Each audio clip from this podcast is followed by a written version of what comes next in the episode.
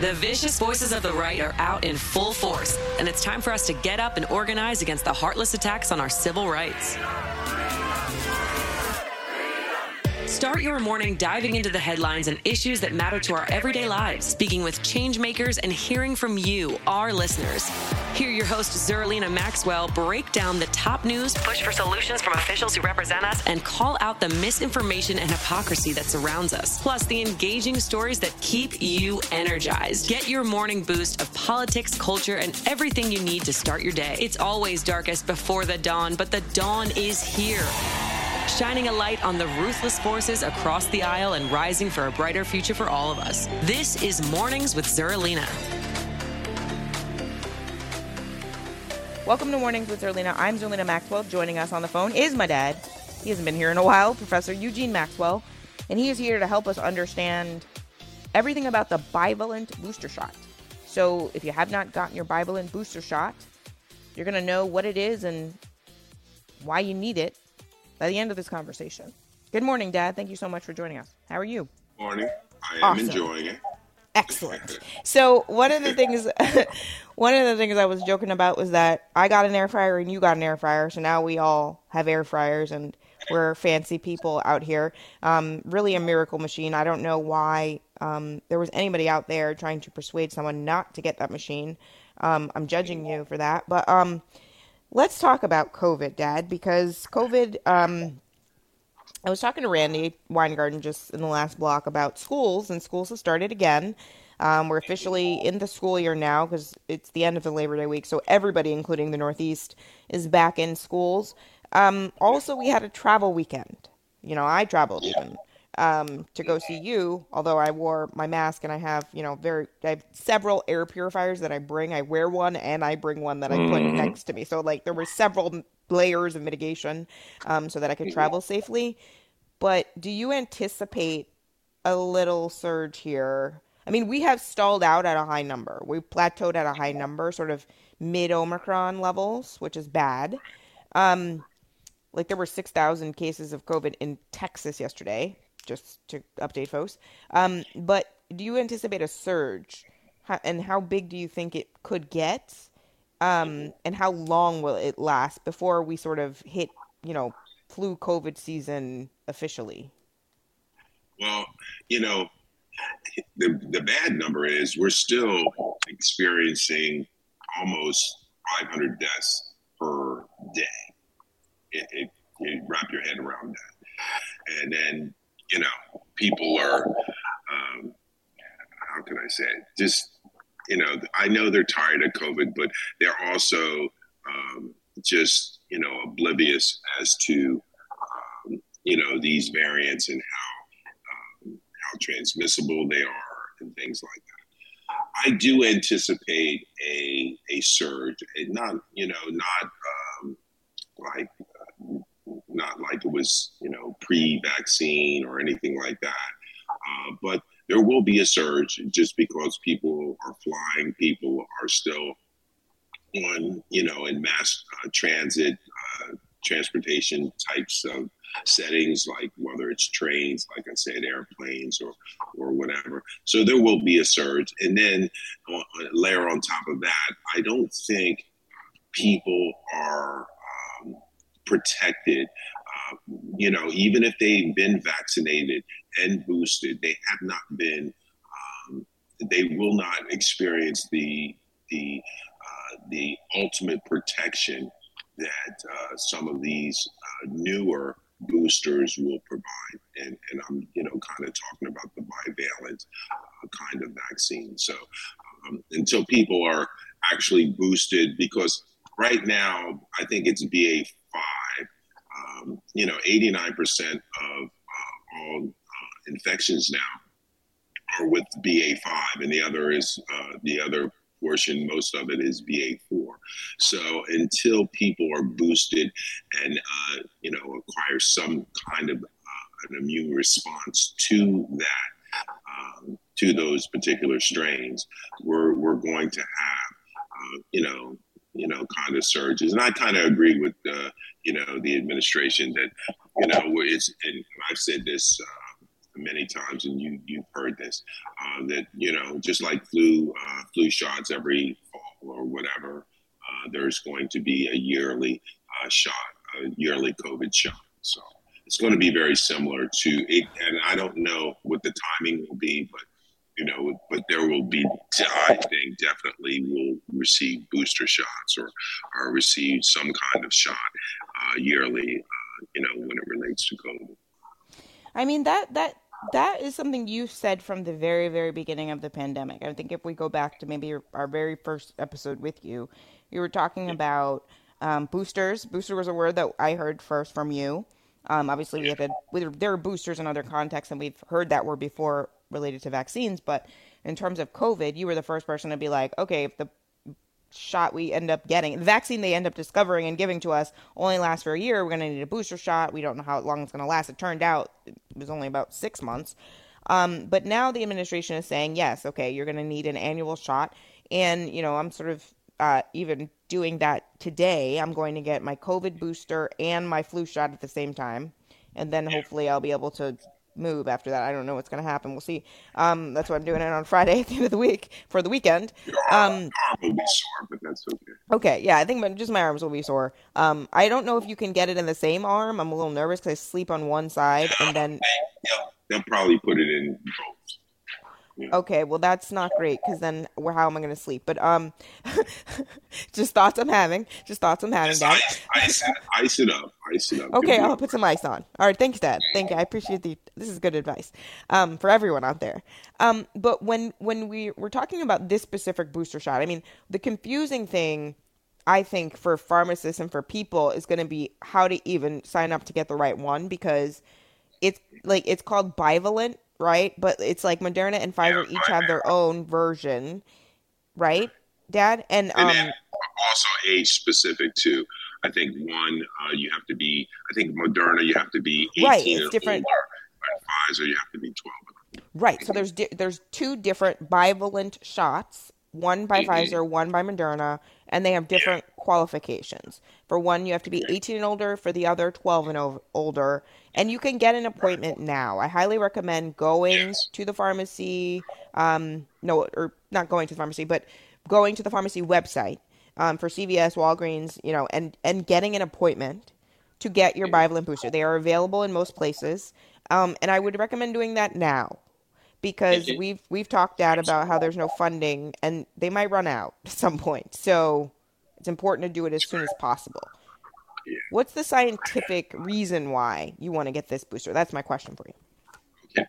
So the think about the original strain. So we'll we'll call that BA1 or wild type. Okay. So you have changes in the spike protein, so that's why they come up with all of these, uh, you know, um, whether it's Delta or, or Omicron or BA4 or BA5 these are all changes within, say, the spike protein. The spike protein enables the virus to attach itself to our cells.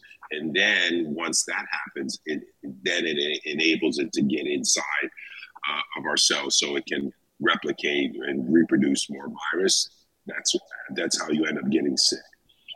What happens is you have these changes on the on the you know in the virus or on the spike protein itself that, like, say, BA4 or BA5, it enables it to evade the antibodies that we might have had uh, against the original strain. Uh, so that's why people, you know, who've gotten uh, a COVID, uh, you know, vaccine tend to, you know, end up getting infected because the uh, the vaccine that they re- received originally was against the um, wild type or BA1 strain. So these antibodies don't quite recognize the the new quote unquote the new version of the virus. So what we really need is a pinpointed um, you know vaccine that's going to be uh, specific for BA4 or, or BA4N5. So we need to develop antibodies in our bodies that are specific for those versions of the virus itself. Okay. So what's going to happen is this this virus is always it's you know I, I heard a great uh, thing. It's like a chameleon, so it's always going to kind of change, change its colors, change how it's going to uh, try to get in and, and, infect more people. And if there are populations, quote unquote, if there are uh, large swaths of people who are not protected against those versions, then that's when you start developing more and more mutations, more and more variants. And then what we have to do is go back and then start, re, you know, reproduce or start producing um, more vaccines that are specific for those particular variants. So that's what you have to need, need to know. Our original vaccines were to, uh, like, say, BA1, we'll just use that that terminology and it was and so those antibodies that we developed against BA1 are not quote unquote effective or as effective against the new variants BA4 and BA5.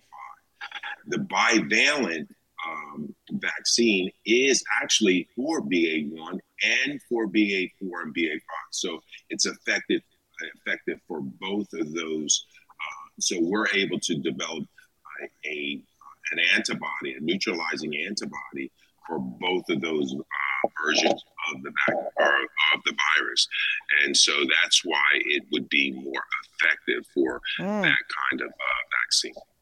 That was a really so helpful explanation. Yeah. No, that was yeah, really really helpful, and I think that like you know, there's a lot of folks out there, and it's it's a shame, and you've talked about this so much that because a lot of the science was politicized from the beginning, you know, there's even folks who are well meaning that'll be like, well, well, they'll say like, well, you can still get infected. Um, I, I see this so much on Twitter. Like the vaccine may not work because you get you got COVID. I'm like, no, it's working because you're not in the hospital. Um, but then also the, the the the need for these updated vaccines is not a failure of the science.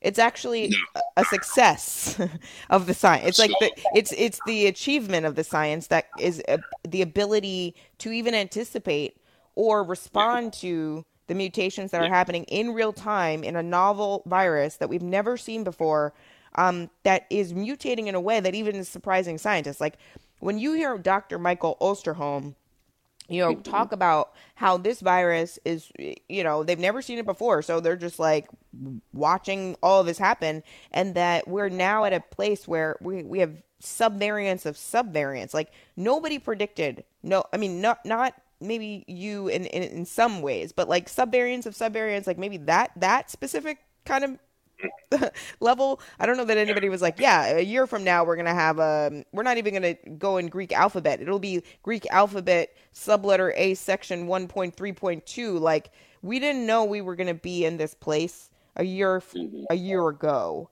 per se, and it's important that we just follow the science um, and not let the politics you know, affect how we're thinking about these vaccines, which scientists have been really clear what they do and right. what they don't. And they've mm-hmm. also been really clear, like you have, and you said on the very first time we talked to you, we might need a booster shot. Right. We were probably going to need yeah. that. So don't be surprised yeah. now that that is actually becoming a reality. Um, yeah.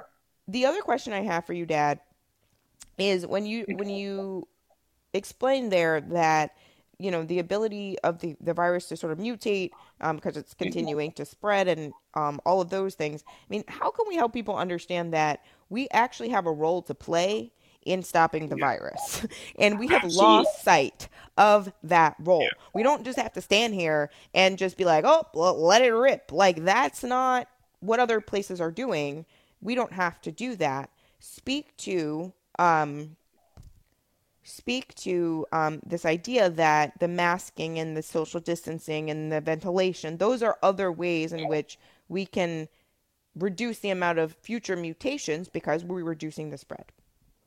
Well, think about this. The reason a, virus uh, like COVID, well, first of all, it's a novel virus, so we don't even know, uh, you know, how quickly it can mutate or, or you know, right now, I'm saying uh, at this present time, we don't know um, all of the uh, ins and outs of, of, this particular virus. It's you know, and how it infects uh, people and how it's trans, you know, transmitted to other people. We don't know know it all. You know what I'm saying? So, it, it, again, it, very new. The other thing that it's important to understand is that populations that are un, uh, unvaccinated or not vaccinated properly are breeding grounds for more mutations. You know what I'm saying? So, what is important to understand is, like you were saying, our role is to, you know, to get vaccinated, to, you know, to to wear those, uh, you know, to wear those masks, or just, you know, to still stay socially distant, distance, if we can possibly do that, because what this virus is going to do is look for, uh, you know, populations, like I said uh, just a moment ago, that are, you know, susceptible to infection. And then what we have, it, it's just like a breeding ground where it can go in and kind of change and, and kind of manipulate itself. So again, it can become more transmissible, more infectious. And God forbid, it can become more deadly. We don't want that. So all of those things are so important when you know we're dealing with this kind of uh, virus. We are not nearly out of the woods yet, and and the thing that is, is so you know kind of upsetting for me is that if we would have addressed this uh, earlier in the crisis, and I do you know call it a crisis because that's what we were in you know, a pandemic, uh, that if we would have, uh, you know, just done the right thing, just by, you know, wearing our masks and not, uh, you know, creating populations that, uh, you know, would, you know, would become more infected or, or, you know, be able to, um, populations that, you know, would, could uh, mutate the virus more readily.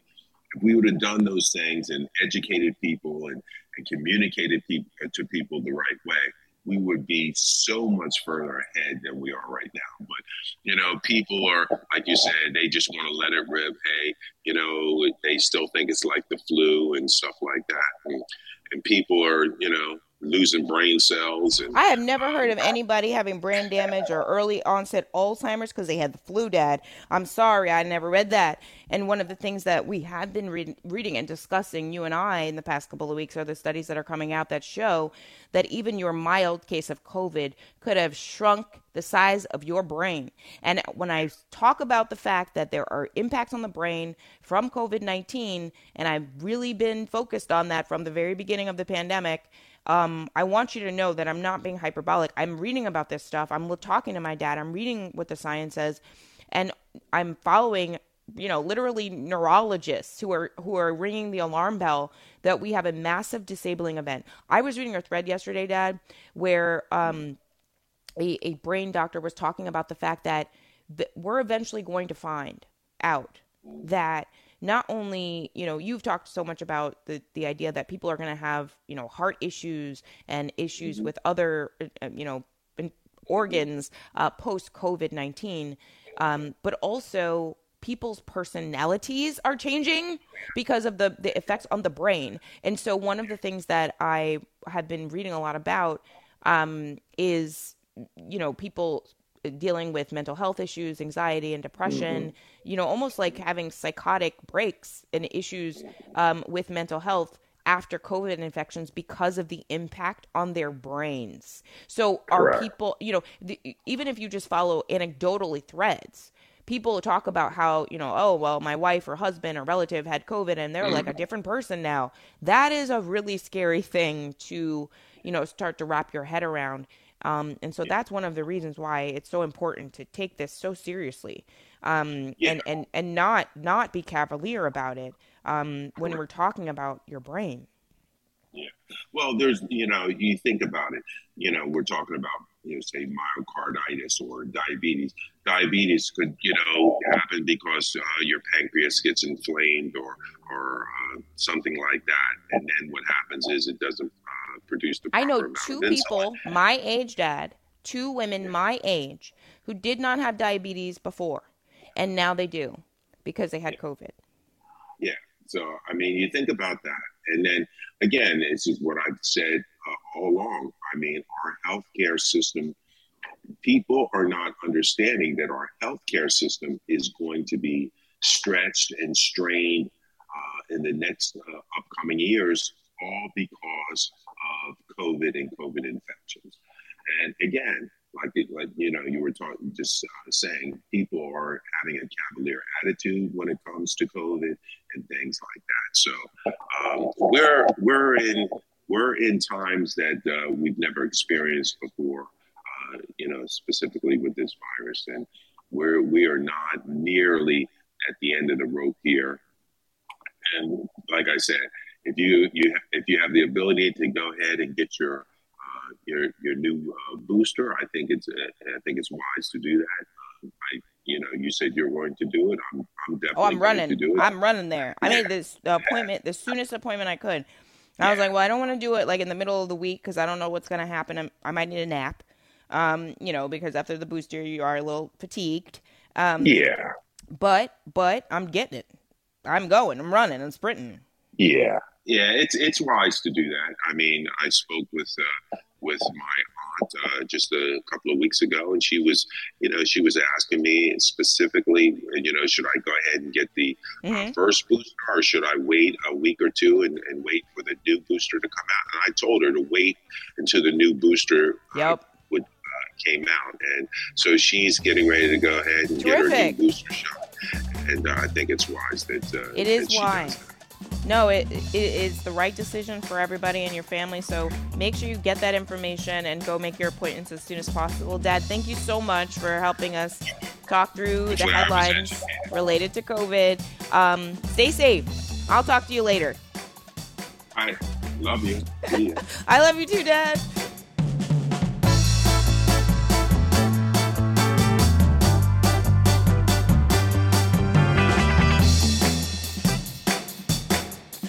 Thanks for listening to Mornings with Zerlina. Check in for new episodes every weekday.